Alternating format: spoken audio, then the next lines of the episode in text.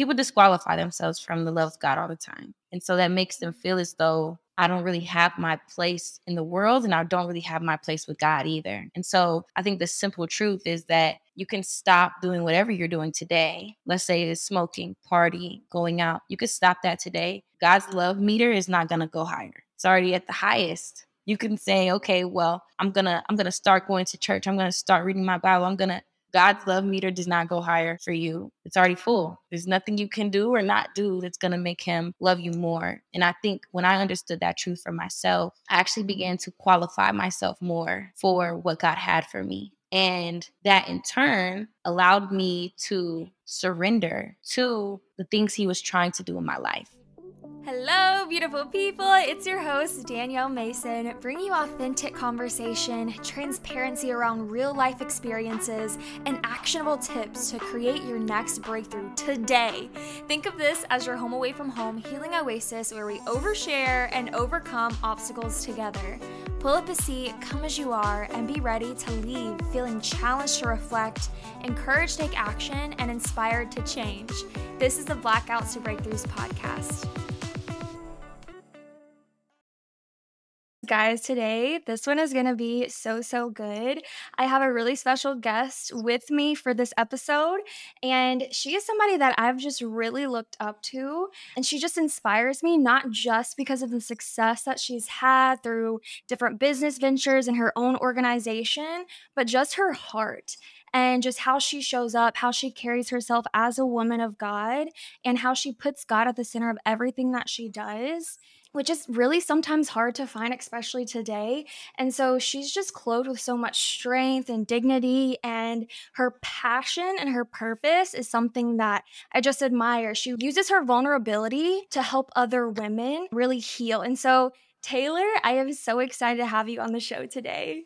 So excited and thank you so much. I'm so honored and I appreciate it. Thank you for creating a space like this. I think the spaces like this are so important. There's never too many spaces like this. There's never too many conversations.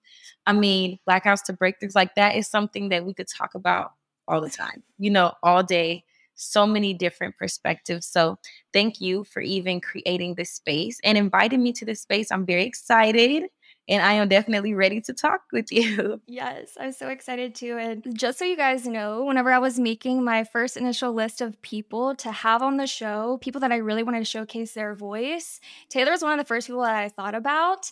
And I would love for you, Taylor, just to share about because I know you have a women's organization called Planet Womanaire, which I love so much. Mm-hmm. And it's over 1,700 women, and you're really just impacting their lives. And I would love for you to just share like more of your mission just mm-hmm. from your perspective.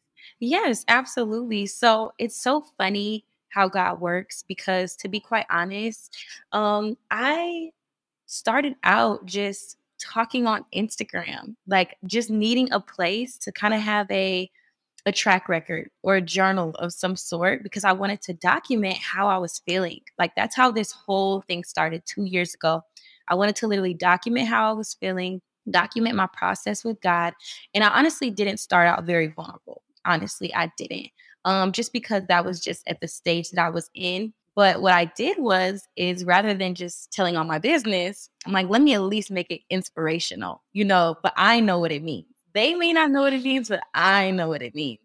And so through that, um, of course, I was able to create a following and one thing about women, as I'm sure you know, Danny, is when we come together on a topic, oh my gosh, like you could be from around the world, you could be on the other side of the world, but you can understand a woman's pain. Like it's just one of those things that, like, I feel like as women, I don't even have to know you. I could have one conversation with you and we can connect that way. So I think that that's why the plat- my platform grew so fast because I was talking about a topic that, to be quite honest, a lot of people even though it seems like a lot of people talk about it now, at that time, a lot of people weren't really having a real, raw, honest conversation around healing, heartbreak, um, and God. You know, so I think just that perspective alone is kind of what made my platform a little bit different.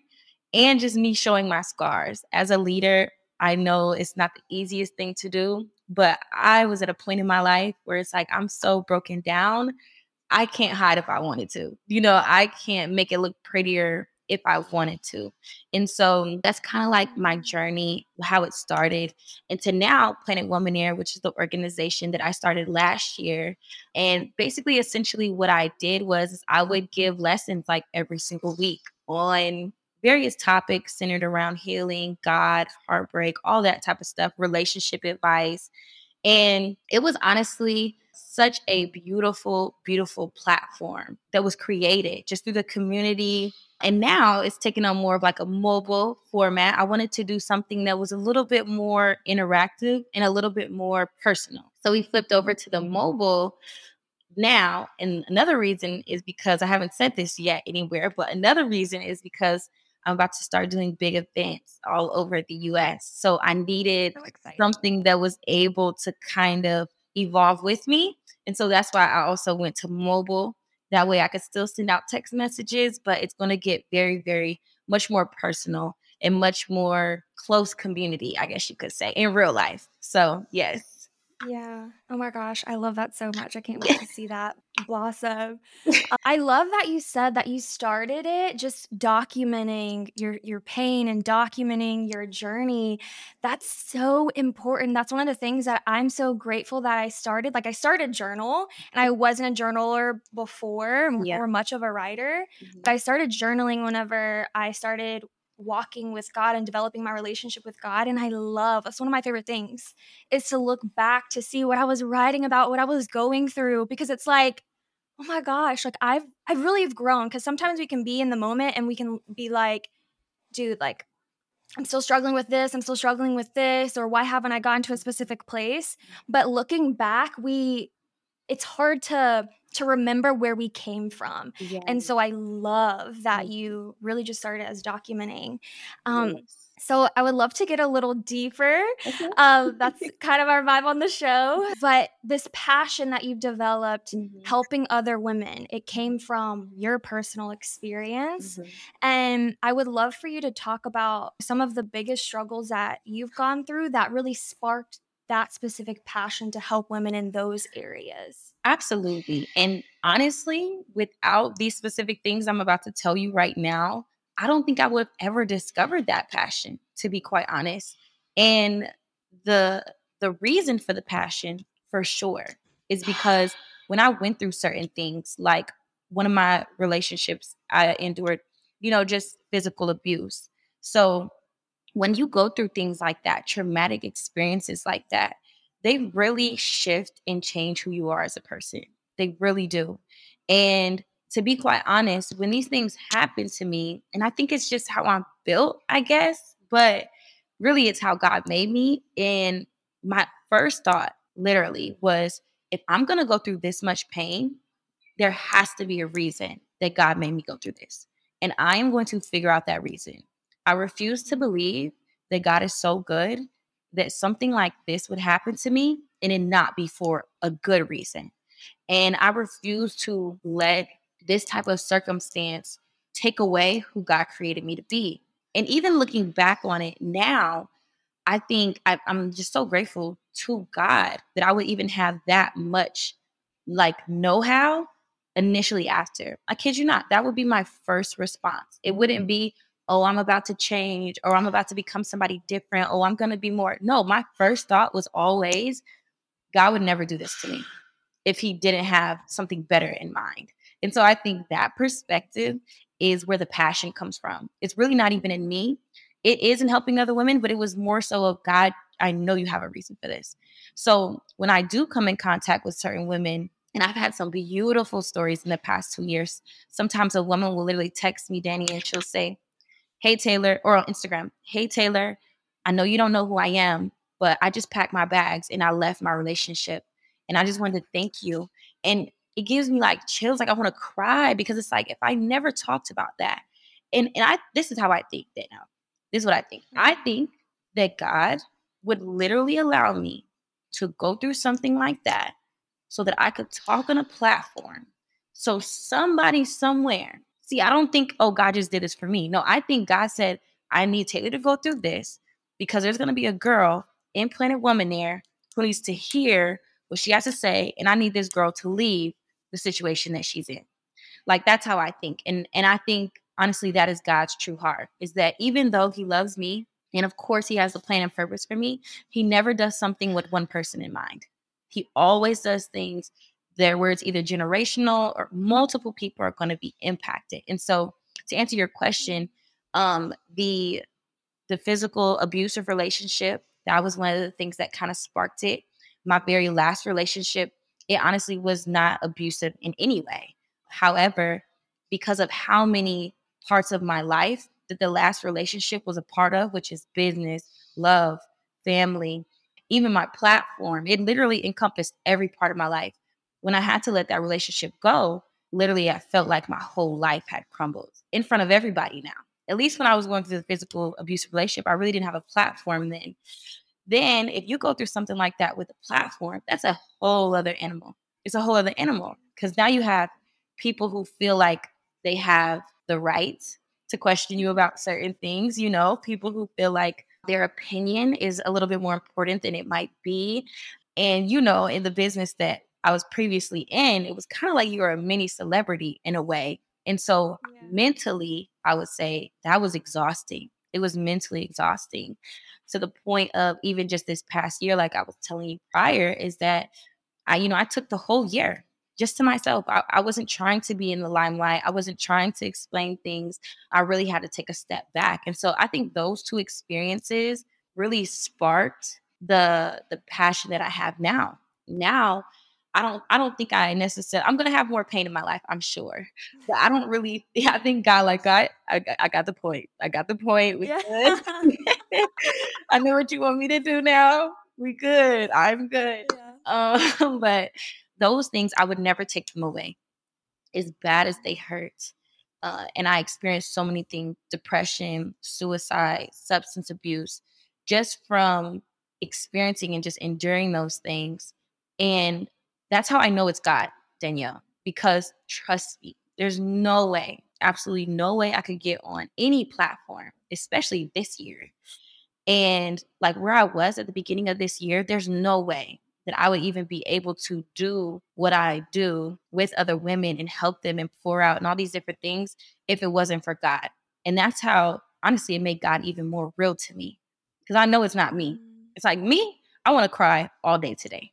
Me, I can literally not leave the house for a week and just be sitting in my misery. But even to do this interview today, to be quite mm. honest, I was very nervous, very anxious because it's like, well, God, you're going to have to do your thing per usual. And I think that continues to grow my passion and that continues to make me get up even more because I feel as though I'm on an assignment for something. Everything has to have a meaning. I refuse to go through all of this and it not mean anything. Pain, all of the pain and heartbreak, I'm determined is the best word, Danielle, to make it mean something. That's so good. No, that's so good. There's so much that you just said that I want to just touch on mm-hmm. from what you said. The fact that you had the perspective because it's hard. Like it's life is hard. We go through things that really knock us down, that make us feel unworthy, that make us feel mm-hmm. less than, that for make us forget who God created us to be. Mm-hmm. And so you sharing that perspective of I refuse to believe that God would do this to me just to do this to me, like for no reason. Mm-hmm. A lot of the listeners that that listen to the show, they're people who are going through stuff right now. They're people that are struggling with their relationship with God. They're people that are mm-hmm. struggling with real life. Yeah. And so hearing that perspective is so, so beneficial to the listeners mm-hmm. to remind yourself and to remember like God has a purpose and a calling over your life. And mm-hmm. you saying that the pain made God more real. Yes. That is so big. Mm-hmm. That is so big. I kind of wanted to there was one thing that I I want to personally ask mm-hmm. with you saying that you had to take a step back from the things because you were you were so involved. You were so like on all the time on social media, on bit like you were on, girl. Fine. And and I would love to ask because mm-hmm. I'm personally just curious, mm-hmm. how did you allow yourself to take a step back? Mm-hmm. Like what did that look like? How did you cuz for me sometimes I know it's hard. It's like wait, I have to do this. I, I have, have, to. do this. It's this routine. Like I have to, right? I got to build my brain. I got to do this stuff. I got to, I have to be on. Mm-hmm. How did you give yourself permission to take mm-hmm. a step back and to work on yourself? Amazing question. Because to be quite honest, understanding what I just answered, which is I have a purpose, I have an assignment. God had me do this. I went through this. There has to be an answer. I'm searching for it. I've been doing that. I've been operating in that. And I love that you use the word, how did you give yourself permission? Because that's exactly what I had to do. And to be honest, leaving the relationships, very hard. Nothing was harder. That's the hardest thing I had to do was to step down from a leadership and a leadership that I created, that I put myself up to because I felt called. And the reason why I gave myself permission was because it got to a point where, you know, and I'm just going to be honest. I, like, you know me, I'm going to say what I need to say. I'm going to be as vulnerable as I can be because I believe that when you express, especially in healing, when you express what you've gone through and you're vulnerable, that is healing every time you talk about it. And it allows you to own it. And if you can't ever own it, you can't disown it. So I like to own everything. So mm. I stepped down when I realized that I was moving into a space of just feeling very worthless. And I started to have thoughts, and I never had these thoughts in my life but I started to just have thoughts about not living anymore and ending my life.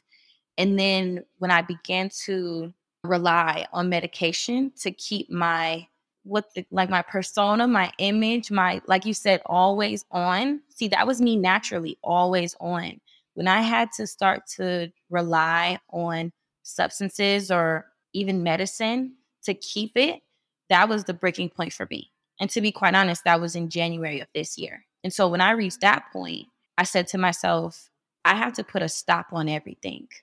Because even though I'm healing and I'm operating at a very high level, something is clearly there's a there's something missing here. Because if I dedicate my whole life and my whole day and all of my activities to healing, yet I'm seeing a decline in my mental capacity, something's missing here.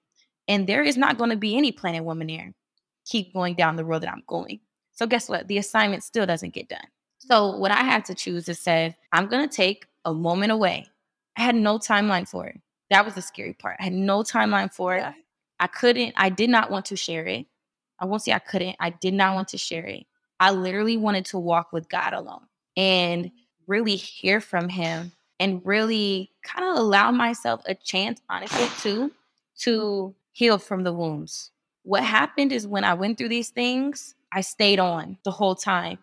Even so much so that a lot of people didn't even realize when I left my last relationship because it was no change. It was almost like a stride. And although I pride myself on being that way, and, I, and I'm so grateful to God on being that way, if you really think about it, I never really got a chance to allow my wounds to heal. It's almost as if, you know, I'm on the battleground still with scars and I'm just going through it. And it's kind of like, or when people go to surgery, they have a time of physical therapy, right? Where they have to get back in the flow. So imagine me never really having that physical therapy moment, just getting back to work, just getting back to like, yeah, you're, you know, you don't need surgery anymore, but there's going to need to be some, you know, some alone time outside of everybody else. And so I gave myself permission when I, I saw myself going in a drastically different direction. I think that if I was hurting that's one thing because we know how to work and hurt at the same time. But now we're moving towards, I feel like hurting myself. Now we're moving towards, I don't even feel, I'm talking to people and I know the right things to say. It's almost like a, you know, like second nature at this point, but there's a disconnect in my heart. And that's when I had to take a step back because at the end of the day, God would, of course, want me to impact other people, but He cares about my soul too. And if that means stepping down from a leadership or a platform or how it looks, I believe that God would say, so be it. Step down then. I could still help them. I could still heal them. God is that good. Like that's what I really mean by believing that God is that good. God is so good that if I never posted again about healing, people would still leave relationships not meant for them. People would still find their way to him. And it was really me giving myself permission to not be God anymore. And mm. that was the real thing. Cause I was, I'm not a good God. Danielle. Not a good guy. nah. Not a good guy. Oh First, thank you for sharing of that. Course. Just being so real and honest. because this is real stuff that people go through. But yeah, I feel like sometimes when you are in that position of, you know, you work so hard to be where you were and you were that, you know, that leader, people looked up to you, people were like relying on you in a sense. Mm-hmm. And it could that that pressure of what you just said, I am not God, like I can't be. I would love to talk to talk about what your perspective is because the the two things like the two struggles that you mentioned dealt with relationships mm-hmm. and this is something that in my personal life too I went through like a 5 year verbally abusive mm-hmm. relationship and it was mm-hmm. my first one mm-hmm. and it just really makes an impact on like you said in the beginning on who you are it changes you like it molds you mm-hmm. and how how important would you say are relationships in people's lives and how it impacts them on the daily? I would say there is nothing more impactful than relationships. Nothing in life. Relationships are going to be the most, it is the most important decision that you make. It it literally shapes and transforms everything around you. And I think that is why healing spaces like this, you can never have too many because most people, I'd say 99% of people have felt pain from a relationship, whether that's a friendship, a parent relationship, family members, co-workers, you are literally going to get impacted by people. And so relationships though, because that's what I want to speak on that specifically. Even friendships that are in your close inner circle, that right there, I just I wish our culture honored more. I'm going to be honest. I feel like our culture is very lax about even friendships. Totally. And what I mean by that is we'll meet someone, for example, and we let them in very close to us fast. Or we say, it's really not, we're not that close. Well, you spend a lot of time with them, you talk to them all day. I think you guys are pretty close. I think we underestimate how much they do impact us. And it allows, it kind of allows us to have this ignorance around how impactful they really are. So, unfortunately, you kind of have a toxic culture right now and the toxic culture right now is we're just going to be numb to everything. And I think it's mm. such a lie. It's it's is honestly the opposite. You're honestly impacted by everything times mm. 10 because essentially you're just ignoring how important they really are. And I mm-hmm. think those situations, those relationships showed me and especially a, a tra- don't even add in a traumatic relationship, one that impacts your boundaries, one that, you know, really pushes you to a place like that's a whole different of the topic. So I believe that relationships are very important. I literally had to learn, for example, I had to learn that when I get a friend, when I meet someone new, they are not just a best friend automatically because I think they're a good person. No, there has to be levels to how you deal with people. One of my favorite, favorite series is from a pastor. His name is Dharius Daniels. He has a series called Put People in Their Place.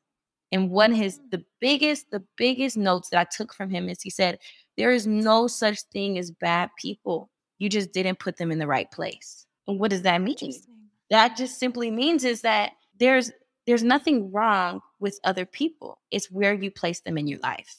And we have to learn emotional intelligence, relational intelligence, of knowing where to place those people. So, me being on a platform, interacting with people, you got to think people are telling me all of their business. This may be the first conversation I've ever had with them. They're crying. They're, we're we're we're essentially transferring energy every time. I had to take a step back even earlier this year to learn that that Taylor, as a somebody who is on a platform, you're gonna come in contact with so many different type of people. Everybody cannot be best friends with you. That's just the truth. Even in my vulnerability and sharing everything, everybody does not need to know everything. That was another thing I had to learn because what happened, which was another thing that kind of led to me just feeling worthless and all those different things, is just as much praise as I get. There's also another another response to what happens as well. And it hurt me so deeply. And I, you got to think, how are you hurting me that deep and I don't even know you? That's something wrong right?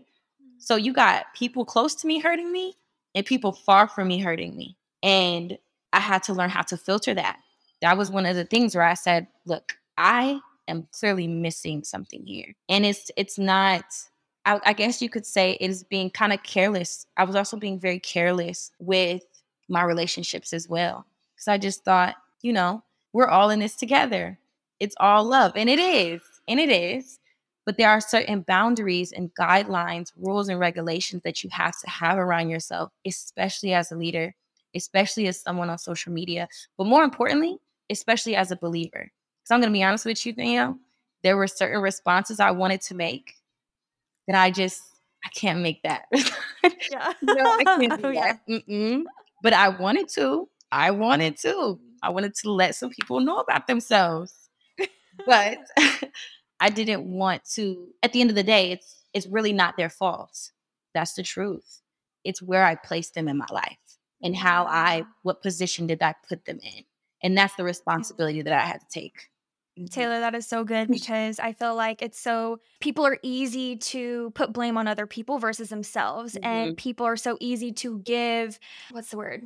Uh, to give authority to other mm-hmm. people versus saying, okay, I have, I, I can not really make my own rules, but I have control over this situation. Mm-hmm. versus letting these people control how you feel, control your actions, control your thoughts, control all this stuff. But I've never heard it placed like that. Like mm-hmm. it's where you put them in your life. So that is so good. I want to kind of go back and talk about this healing journey that you went on. Because I know you said since like, you know, January, I mean, we're what kind of towards the end of the year, yeah, more than halfway. Yes. I because I, I I talk to women all the time about like okay well how do I even start my healing process like I don't even know what that is supposed to look like mm-hmm. because we weren't taught how to heal we weren't yeah. taught how to be better communicators how to mm-hmm. deal with these emotions that we're feeling anger so what did like what did the beginning of your mm-hmm. healing process look like like take me through what you personally did, what maybe your day looked like, or mm-hmm. what important things that you would recommend to somebody else to do yes. to start their healing journey. Yes. And I think that is the, if I was to give advice to somebody on what a healing journey would look like, it would be at the beginning. Because after the beginning, it kind of goes into its own direction, depending on you know how much time you spend investing into that certain part of your life depending on other factors like where you work you know what your day-to-day is. But the beginning of the healing journey i definitely love to advise people on because like you said it's really hard to pinpoint okay where do i even start? And so one of the things that i would definitely uh, especially at the beginning that was very big for me was a morning and a night routine. It seems so simple what does that have to do with healing necessarily? It was so important for me to have time in the morning and time at night to decompress. And I love you were you were talking earlier about journaling when we were talking and I think that was literally that's key. So key. So when I first started healing, I had no blueprint, no whatever. I just said, you know what I'm going to do? I'm going to make sure at the beginning of the day and at the end of the day, I have time where I'm not thinking about anything. I'm not talking about anything. It was a point where I would not even respond to people. I wouldn't check social media until 12 o'clock because everything before 12 o'clock was my morning routine. So that was that's one thing. And the reason being for that, I kind of developed this thought on my own is that if I have a schedule, it's going to be mm-hmm. very hard for me to get emotionally off track. So my whole day and my whole process when it came to healing was to keep my emotions and my mind in check because I had a business to run. I had things to do. I cannot stay in bed all day. That's the truth. I can't. And so what I did was I made sure not only that I had a morning and a night routine, but I had a daily schedule. Because if you have a daily schedule, by the time you're done with the day, you're probably tired. You're not up late all night scrolling on TikTok crying, right? I've done that. Okay. That's not your thing because you have a schedule that you need to follow. And so I think that's very important because it's going to be very easy for you to emotionally get off track. And what does that look like? When you're sitting around not doing anything, it's very easy to reminisce on the past. It's very easy to want to go text somebody you shouldn't be texting. It's very easy. Hey, are you free to meet up? Let's talk today. I actually can't. I actually have a workout at seven, you know? So it, it kind of helps you to kind of guard you getting emotionally off track. And then another thing I really did is I set systems for myself. And I'm very big on music. I listen to music all day. And what I mean by systems, it was kind of like triggers. So just like you can have negative emotional mm-hmm. triggers, you can also have positive emotional triggers. So for me to get out of the bed in the morning, I literally had to do this. And I still do it to this day if I wake up feeling kind of sluggish is I have a playlist on my phone and I'll play it. And first couple of days, I'm like, okay, when I hear certain songs, it reminds me to get up, get moving, let's get our day started. Good vibes, you know, essentially. It's the same thing as like when you go to the gym, you probably have a certain playlist. It, it's probably upbeat. It helps keeps you, you know, into it. So playlists were a really big thing to me as well. And I would also have a playlist for nighttime. So it was cool creating a playlist for myself because it's like, okay, what are we, whether we want our vibes to be. And, but what I was doing is I was creating a system for myself so that when I did wake up in the morning and I'm feeling kind of sluggish, when I play the music, it reminds me to get up, get moving. We're not sitting in the bed today.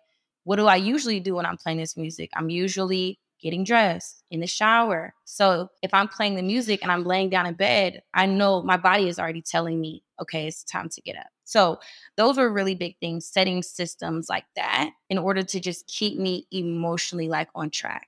And then one of the biggest things, which I kind of spoke about a little bit, but it's journaling. It's literally creating that self awareness. And I use that's when I literally wrote two books just from journaling, just from letting mm. thoughts happen. I never wanted to write a book. Never. Like I never thought about being an author. I didn't know anything that I liked that much to talk about for that long. Yeah. And literally created two books just from writing thoughts, revelations I would have, things that would come to mind, random things. Like my notes, Danielle, are just random things. I could literally be, I'm in the car and I'm thinking about this right now. And the biggest thing about healing is coming to terms with what you're feeling, thinking, and processing. A lot of people are scared of that. And it's because we have so much noise in our life. It's, you don't really get to hear from you. We hear from everybody else. We hear from social media, we hear from news, we hear from our friends, we hear from our parents. How often in a day do you hear from yourself? Like, how often? And so, when you begin journaling and you begin writing stuff down, now when you might go to a therapist or when you are looking for what should I do? A lot of people don't know what to do because you don't really know what's hurting. You don't really know what you're feeling. Even when people ask me, you know, how should I start? I'm like, well, how do you feel? I don't know. I feel like this. Well, why do you feel that way? Really begin to have those conversations with yourself. And so when I began to journal, that's when I realized, okay, maybe I should go to a therapist. When I began to journal, that's when I realized, okay, I probably should read a book about that. Let's see if I can find a book about that. Okay, when I start journaling, it's like, okay, I I'm looking at what I'm writing. I, I tend to be this way when I'm not in church. Let me go to church. You know, so it's easier to kind of pinpoint how to heal if you know what your body is really telling you, what your mind is really telling you. So journaling is the biggest thing. So that's what I would suggest for the beginning of the journey. And then once you get to that point, it kind of begins to take on a shape of its own. I've heard all kind of things for people to heal, but I think that's a good place to start. Yeah. That's so good and I can do- definitely speak to to the journaling. It just it just does something. Like Mhm. it it makes you feel like because like you said, we tend to distract ourselves with so many other things. Like okay, if we have just a just a moment of not doing anything, even while we're eating or going to the bathroom, mm. we're on our phones, we're in front of a screen Yes. because and, and so we don't have that time to like you said decompress and to just mm-hmm. be with our thoughts. It's Mhm. those simple questions of okay well what are you feeling? Why are mm-hmm. you feeling that way? Mhm. you know and looking at the patterns that you have mm-hmm. because it's just like saying with the business you have to analyze to see what's working and what's not working so you can change the outcome. Same thing with learning and discovering what patterns you have from your past that you're bringing over, what things Mhm. trigger you. Mhm. And so I love those tips. I think that's amazing. And I I want to share this cuz it's kind of funny this happened to me. So, whenever you do start this journey, you develop this this more of more awareness around whenever you're you have a certain emotion pop up and you're like, "All right, this is stemming from this. I need to like talk to Jesus about this." Yeah. So, the other night I got, I got I got upset while I was laying in bed because I thought Jamar wasn't coming to bed. Um, just crazy, just this weird thought, right? And I, I felt this, I, I had these thoughts to do crazy stuff, okay?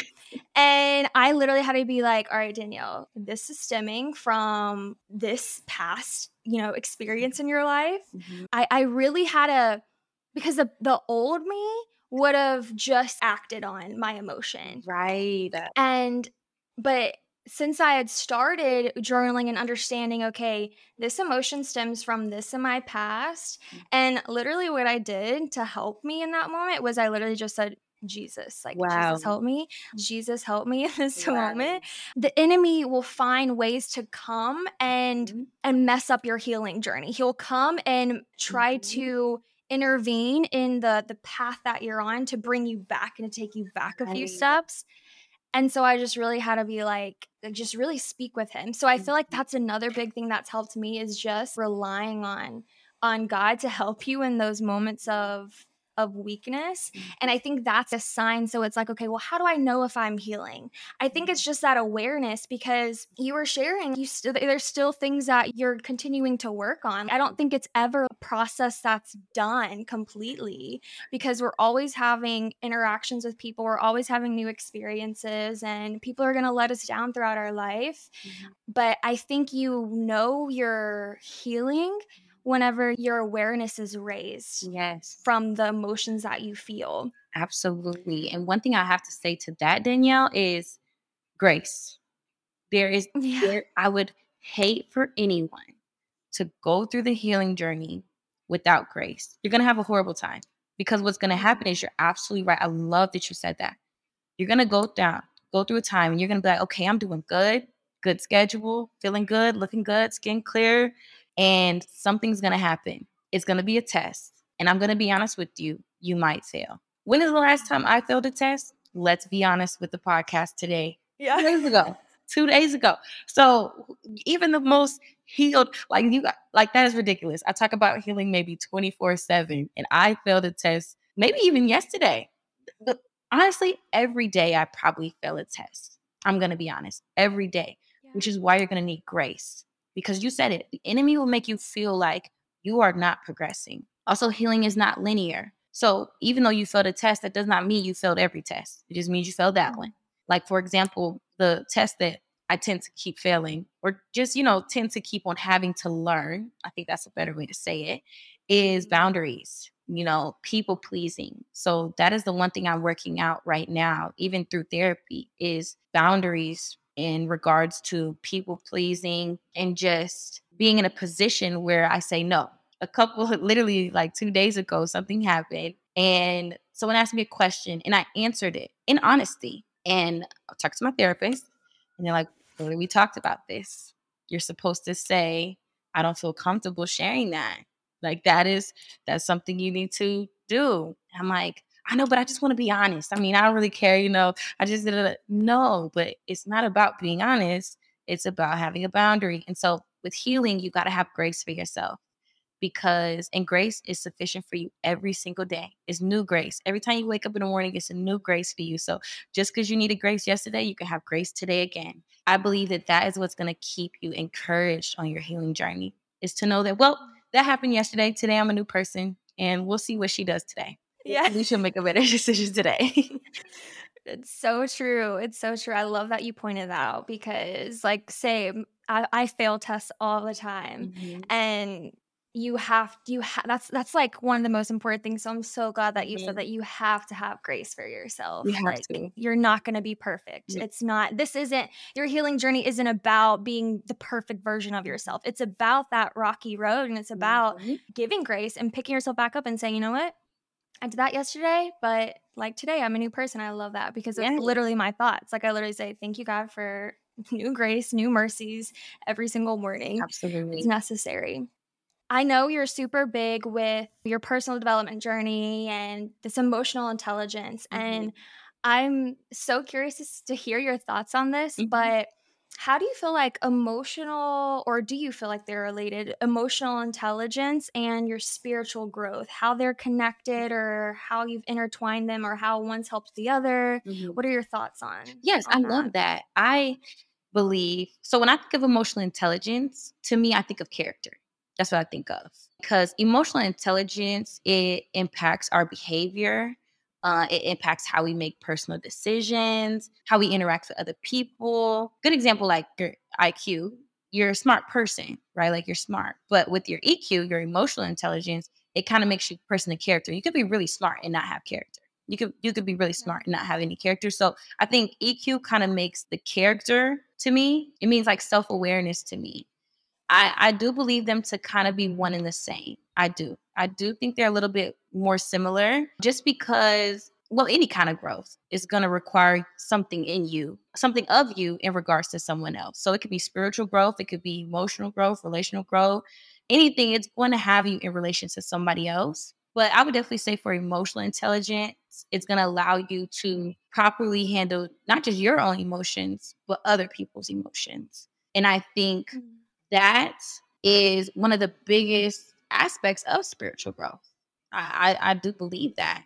And the more emotionally intelligent you are, I believe the more character you have because the more understanding you are, the more you're able to adapt a little bit better. You're able to adjust. I think, me personally, I think one of the biggest assets to have, aspects of you to have, is the ability to adjust, the ability to adjust and adapt it takes a lot of emotional intelligence to do that. And in spiritual growth, oh my gosh, you're going to need to adjust and adapt almost like every single day. And so I think that maybe the aspects of them both, they kind of like merge to me. They're kind of like the same things, the same things that would mm-hmm. increase your emotional intelligence also increase your spiritual growth. And the same things that are tested in emotional intelligence are also tested in spiritual growth, whether it has to do with other people or yourself. And I think mm-hmm. that's why they kind of become one and the same to me, simply because, like, the more time, for example, the more time I spend understanding my emotions and my thoughts, not, of course, I'm becoming more intelligent with how I feel and how I process things. But in spiritual growth, let's say someone upsets me, how I handle that is going to be, you're going to be able to see how much spiritual growth I've done just based on how I handle a disagreement or conflict. I think it's the same thing for emotional intelligence. I think it's just a different word. Maybe one has to do with believers and the other one is just more so like scientific. I don't know, scientific. You know what's funny? Just this year, I've actually have heard these type of concepts merge more than ever before when it comes down to a spiritual aspect and a biological scientific aspect as well. Uh, interestingly enough, you know, usually they keep those things separate. Things that make sense in like science don't make sense in spiritual. I promise you, Danielle, this year I've seen them together. Like I've seen them like one and the same. Same thing when people say, forgive people because it can cause you to become sick. Like that's maybe one thing I've heard that kind of mixes the two. But I would say this year I've actually heard them intertwine more than usual, where yeah. we are looking at the spiritual side of things impacting the physical or the physical things making sense because of the spiritual. So I think this is a, yeah. a great question how you framed it because emotional intelligence is probably the physical aspect of spiritual growth. Mm. I love I love how you summed it up in the last parts because I feel I feel like you become more emotionally intelligent whenever you are developing your relationship with mm-hmm. God. And the, I've been re- reading Proverbs. I mean, mm-hmm there's no wisdom apart from God. We can believe like we're right. so wise, but it's still so much foolishness mm-hmm. in God's eyes. Right. And so I definitely agree. I, I think whenever you are growing your relationship with God, you are becoming understanding how to deal with people, mm-hmm. understanding mm-hmm. that it's let yeah. God do the revenge, let God do, the work. Yeah. And that takes strength. It takes yeah. strength to let go of control and mm-hmm. to just say it's not in my hands. So yes. I love that answer. Yes. In the conclusion, I would love mm-hmm. to hear your story, your personal story when it comes to your journey with God. Were you always a believer mm-hmm. or if not, like what was your life mm-hmm. and who were you before? Just your your journey and yeah, your story with. So I actually God. grew up in the church. My dad was an inner city pastor, and so I learned about God very early on, like probably as soon as I was born. It was literally adapted into my everyday everyday routine I was I've been reading the Bible since I could read. My dad would have us read sections of the Bible, read dictionaries, I mean all kinds of stuff. He was very both of my parents, very hands-on in our spiritual development. If I could say if there was any part of our life that they really dedicated time, money, and energy to, it was spiritual development. We would go to church camps, conferences. You know, I became that kid. However, my relationship with God does not start from a child. I believe that's when I got a lot of the book knowledge and a lot of the head knowledge when it comes down to spirituality. I would say my journey with God started when I was around 18. So I'm 27 now. So I believe it started around 18. And I think it's so funny because it's 18 years old. That's when you kind of start making your own decisions. And I did something crazy. I, I moved halfway across the country to California to go to school. And I wanted to get out of the Midwest. And that was when I began to learn God for myself. I went to a Christian school. And of course, I did, right? I went to a Christian school. And of course, um, in the Christian curriculum, if you go to a Christian school, they have a part in the curriculum where they challenge your faith. And so I, I took classes that literally challenge your faith at a Christian school, you know, and I and I love that. I believe that's why it allowed me to create a greater understanding of other people and how they and what they believe and you know other religions and different things like that. I don't I have a, a respect for those type of things simply because of classes like that. But through that experience is when I began to really choose God for myself. I was out there alone with no family. So I had to figure a lot of things out by myself and I needed God. I couldn't call my parents all the time. They couldn't come rescue me. So I began to, that's where it kind of started. And then I would say where it kind of matured and developed more into a, I'm walking with God every day. I would say around 23, 24 is when I began that kind of journey is to where it was it's more than just oh it's my decision it's this is something i cannot live without this is something that is is more than a religion to me it's it's not even i don't even think of it as you know what what is your i don't even think of it as a religion anymore it's literally like no this is just my life this is how i this is how i think this is how i move this is how i feel god is yes god is the center of my life but god is is my life like there, there, it's the center, the side, the back, the front. I mean, it's it's everything. It's it's not just the center. It's it's my life in general. And then I would say that's kind of like how it progressed. And I'm very grateful for it. I would say a lot of my relationship with God did come through my mistakes. It came through mistakes, fumbling, tripping through life. It wasn't beautiful but i that's why i do appreciate my upbringing because i i always i feel like i always had a foundation even when i fell i always kind of had that foundation set and built for me to where i knew that i might be failing through life right now but there is someone stronger than me there is someone that is watching this and making sure that it at least goes in my favor one out of the 10 times. Okay. There's definitely somebody out there for me. And yeah, I would say that's kind of like my journey in spirituality and just having a God, belief, faith, all these different things. They're like kind of like words that we hear. But honestly, Danielle, like nothing matters more to me than those words. Like all of the the things that we go through, the things that you see, if you focus on those things, you could open, watch the news today, pick up a newspaper today. If you focus on those things, you're not really going to have a direction. You're not, you're going to be, you know, you're going to feel lost, hopeless. And for me, my spiritual journey and just my relationship with God is for hope is what kind of what I said at the beginning of the interview is to know that you know what I have something to hope for. This is not the end. There has to be a reason. There's a purpose. And I think that's one of the most beautiful things. And in regards to my healing, that's also when I began to just know God even more. And to be honest, is because who's going to accept me as messed up as I am? As hypocritical as I am, as stubborn as I am, as angry as I am, there's not a human on earth that could possibly understand, embrace, and heal what's going on in me right now. And so, leaning to God during my healing process, that's why I don't even say, oh, yeah, I just believe in God. I tell people I walk with God.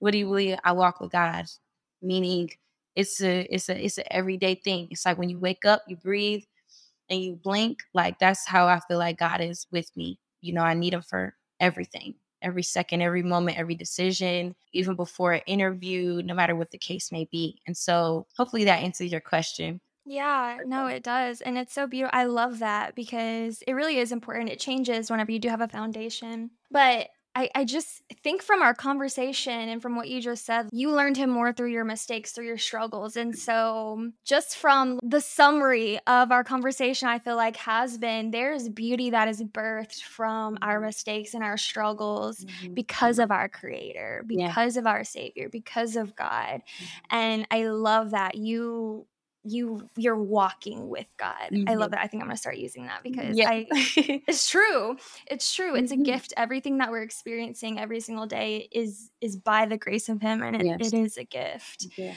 I want to end with this question because I do have people that are listening mm-hmm. that may not be like all in with God. Like mm-hmm. they have one foot in and one foot out. Mm-hmm. They are in this one foot in the world, you know, and one foot trying to know who God is and to develop their relationship with God, yeah. what would be like your advice or words of wisdom to that person? Wow, it's a great question. I'll say this.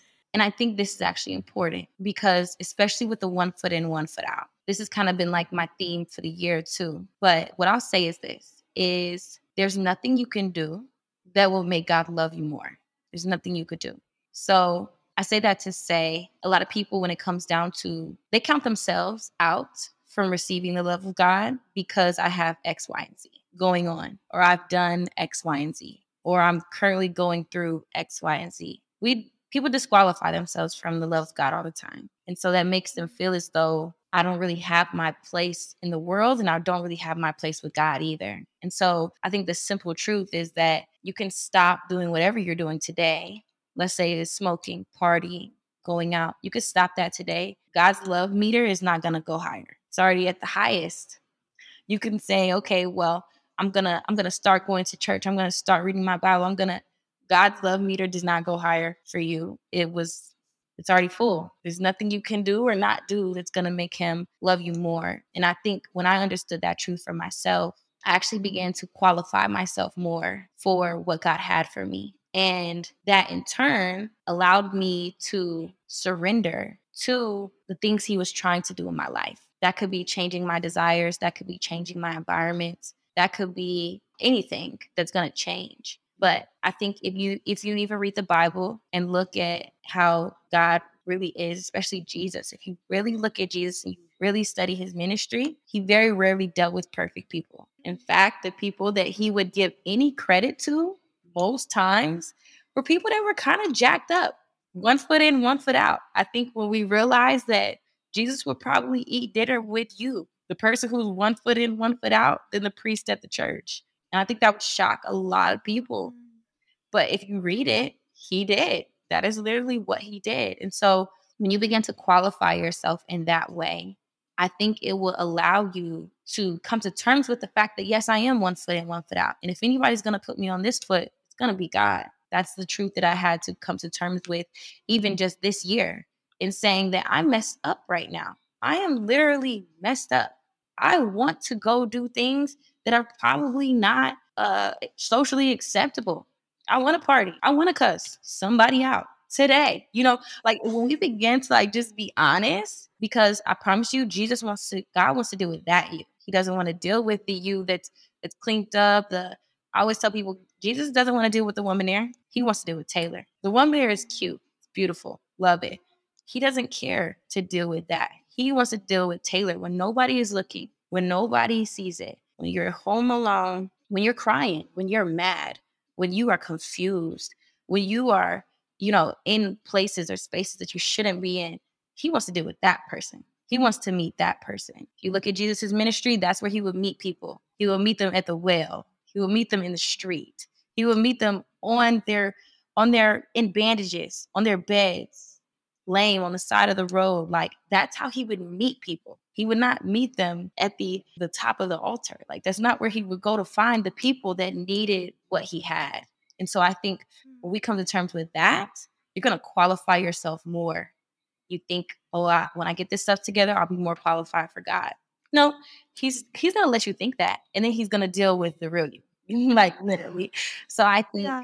that's that would be my advice for those people is to understand that there is nothing you can do or can't do that is going to qualify you more for what God has for you and his love for you. And when you accept that, it'll really shock you at how much his love will transform and change your life. Because God loves you, but he's also loves you enough to say that I have more for you. In fact, let me into your heart and let's work on these uh, habits together. Let's work on these desires together. And that's the biggest switch because you try to do it in your own power, it's probably not going to work that way. So I think that's one of the big, that's my biggest piece of advice I would give to somebody that's going through that. That is so good, Taylor. Because I just hit you with that one, but you answer it so. I love, I love that so much, Thank and you. it's so true. Taylor, this was so much fun. Yeah, now, where can where can the people find you if they want more of of more of Taylor and more of yeah. Yes, absolutely. So on Instagram, my name is The Womanaire, and then I also have a Planet Womanaire Instagram, and then I have a website as well, planetwomanaire.com.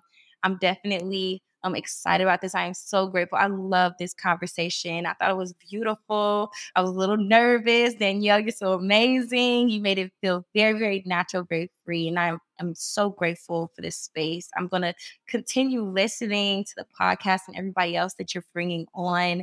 And I think with just this foundation or just how it went today, I know for a fact that hundreds, thousands, millions of people are going to hear topics like this and you're going to change so many people's lives and how they are even able to see and receive God. And I think I'm I'm just grateful to even just be a part of a conversation like that. So thank you. Thank you so much, Taylor. I so appreciate you. All right, let's bring it in. Giving you a virtual hug because you just finished another episode of Blackouts to Breakthroughs podcast. And you know what? You just deserve it. The reviews and subscriptions mean a lot to me. So if you love today's episode, make sure to rate and subscribe to the podcast so you don't miss out on any other episodes.